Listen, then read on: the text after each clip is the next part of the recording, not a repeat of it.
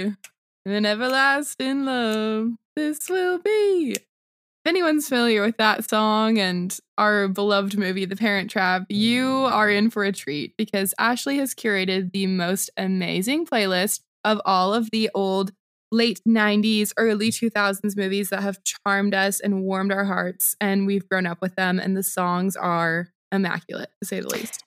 These songs are coming from those movies that you used to watch when you would go on the family vacation and you had the DVD player from the top of the car in the back with your siblings. These movies are the hungover Saturday morning cartoons that you watch. And they're yep. the ones that you watch when you're sick and your mom is still like, You still watch Freaky Friday that often with Jamie Lee Curtis? And the answer is yes, mom, I do. I do watch Freaky Friday that often. Not to be confused with the Freaky Friday without Jamie Lee Curtis, the only one with her which she also looks like my mom, and I used to tell her that, and she would get mad. But Ashley walks, watches Freaky Friday more than anyone I've ever met. So, but that's like another story. That's a song for another time. So uh, when I was in the car the Sunday on Sunday, I curated this playlist as I sat in the back seat and my parents fought in the front like it was uh, 2008 again. And I sat in the back and I curated this playlist and I had already started making one. And then one of my other friends, Delaney, will send me music that just has this vibe too. And I always say, okay, I'm going to actually make a playlist. So then I actually did it and I put them in an order that makes sense to me. And it obviously starts with Perfect Day from Legally Blonde. Perfect day, nothing standing in my way. Every single song title that's mentioned, Abby's going to sing an excerpt from. you know, just in case you forgot how great they were. And it obviously ends with Don't You Forget About Me from the Breakfast Club. Don't, don't, don't, don't you Forget about me. Also featured in Pitch Perfect, which is another great film, but not of the argue, same genre. I'd argue even a little bit of a better film, but that is a debate for another time for sure.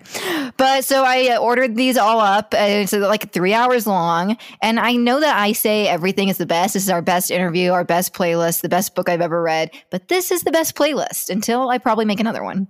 And but then for that now, one will be the best. Yeah, but it's a good way to live your life when you have that outlook. I'm telling you, everything's the no, next totally. best thing. So you say it's in a order that makes sense to you. In what way? In what logical flow is that? I'll, well, it starts with perfect day. It starts with four heavy hitters. Let me look it up so I don't misquote myself. It I starts with four heavy hitters. heavy hitters. One is Perfect Day. The next one is The Tide is High, Lizzie McGuire movie. Oh, totally. The next one is Suddenly I See, The Devil Wears Prada. Yep. Okay. And then the next one is tenderness from which one? From Clueless. Tenderness? I don't know that one. Do I? I'll play it right now. Good thing my computer's up. Oh, I'm so sorry. That was All Star. oh my gosh. Not to be confused with the Shrek soundtrack. This song. Oh, okay. These are all like getting ready in the morning to rush out to school yes. montages. And then it switches a little bit, slows things down. Kiss Me from How to Lose a Guy in 10 Days. Tiny Dancer, almost Kiss famous. Me slows down. Throws back a little bit. Here comes the sun. This will be Parent Trap vibes. Then we get into kind of an angsty 2000s thing with In Too Deep. I'm just a kid. Oh, yeah. That's like cheaper by the dozen mm moment. And it kind of wow, just like goes a lot of directions from there. Uppers. If you are feeling down in the dumps, this playlist will literally revive you and bring you up to an ascension that you've never felt before. That's what and I'm understanding. Watch if you want to remember where some of these movies are from. Watch the TikTok that we made about it because that will just remind you of movies that you probably forgot about that you need to put on your radar again for Saturday morning when you're hungover. Right, when you're hungover and when you're sick, or when you're just depressed, which you know happens to the best of us. So this will be um, really good for all of you people out there. What is okay? Some little prompting questions. What are from all of this list? What is your favorite movie out of the entire list? Gun to your head, you could only pick one. The world's gonna mm. end. You can only pick one. And then second, this is a different question. Which movie do you wish you could be a character in? Ooh, these are really hard questions, Ash. I know. I thought of them okay. on the fly. Well, look at that. Look at us go with our improv class yet again. I think if I could only watch one of these movies that we have plucked these songs from, it would probably be The Parent Trap because there's so many things to unpack. And every time you watch it, you learn something new. You learn to like or dislike a character a little bit more, you know? Uh huh. It's it's a good one. I, I think I could take that with me to a deserted island on Survivor if they had TVs on Survivor. Um, who do I want to be a character in? Honestly, probably Clueless. I feel like that's just very up my alley, and I would really want to be Cher. Yeah. Yes, it is. I thought of three characters I would want to be, which is obviously way too many. It's not that wasn't the assignment. Well, since it's hypothetical, I think you could probably be all of them if you wanted. since you know we never actually. I think will it would be terribly fun to be Andy Sachs in The Devil Wears Prada. Mm. I just for like two weeks. It would be such a life to be. Oh my god, what is her name? Well, it's Natasha Richardson in The Parent Trap. What's the mom's name in the movie? Does anyone know? Does she have a Oh my name gosh, I'll look it up. Of course, she has a name. I'll look it up. besides mom? Mother, mum, as they would say Mum? in the UK. Besides mom? A lot of people think or thought when they were a kid that Natasha Richardson was Natalie or Princess was Princess Diana, but It's Elizabeth. yes, it's Elizabeth. It's the name of her wedding dress company. Oh my god, we're so dumb. Meredith Blake. Meredith Blake slaps. Wasn't she supposed to be like 25 in that movie? She was Ridiculous. 26. Redonkulous. and we're not looking like Meredith Blake. And then the third one that I would like to be that I was just thinking of and it slipped my mind. Not Penny Lane. She seems like a tortured soul. Yeah, she seems like she would die young. I was scared she was going to the first time I saw the movie. Yeah. Um, what was the other one? I don't know, but it'll come back to me. Um, and then Cheaper by the Dozen might be my comfort movie. Another great one because you learn something new about the characters. That There's one so you- and you learn- And when you're a kid, you learn about being a kid, and when you're a parent, you learn how to be a parent through Cheaper by the Dozen. Yeah. There's a million ways. There's no way to be a perfect parent, but a million ways to be a good one. That's the second time we've qu- quoted that quote on this podcast, and I can guarantee you no other podcast has quoted it probably once. I guarantee you that won't be the last time either. um, Baker's dozen. But yeah, so those are some of my comfort go tours, and I recommend any and all. Oh, I remembered a character I want to be. I want to be Molly in Uptown Girls when Oh, towards the end of the movie. Towards the end, yeah, when she like actually becomes an adult and she's really happy. And let the record state I forced Ashley to put the song Molly Smiles on this playlist for you guys. For all of you Uptown Girl stands, you get a little treat.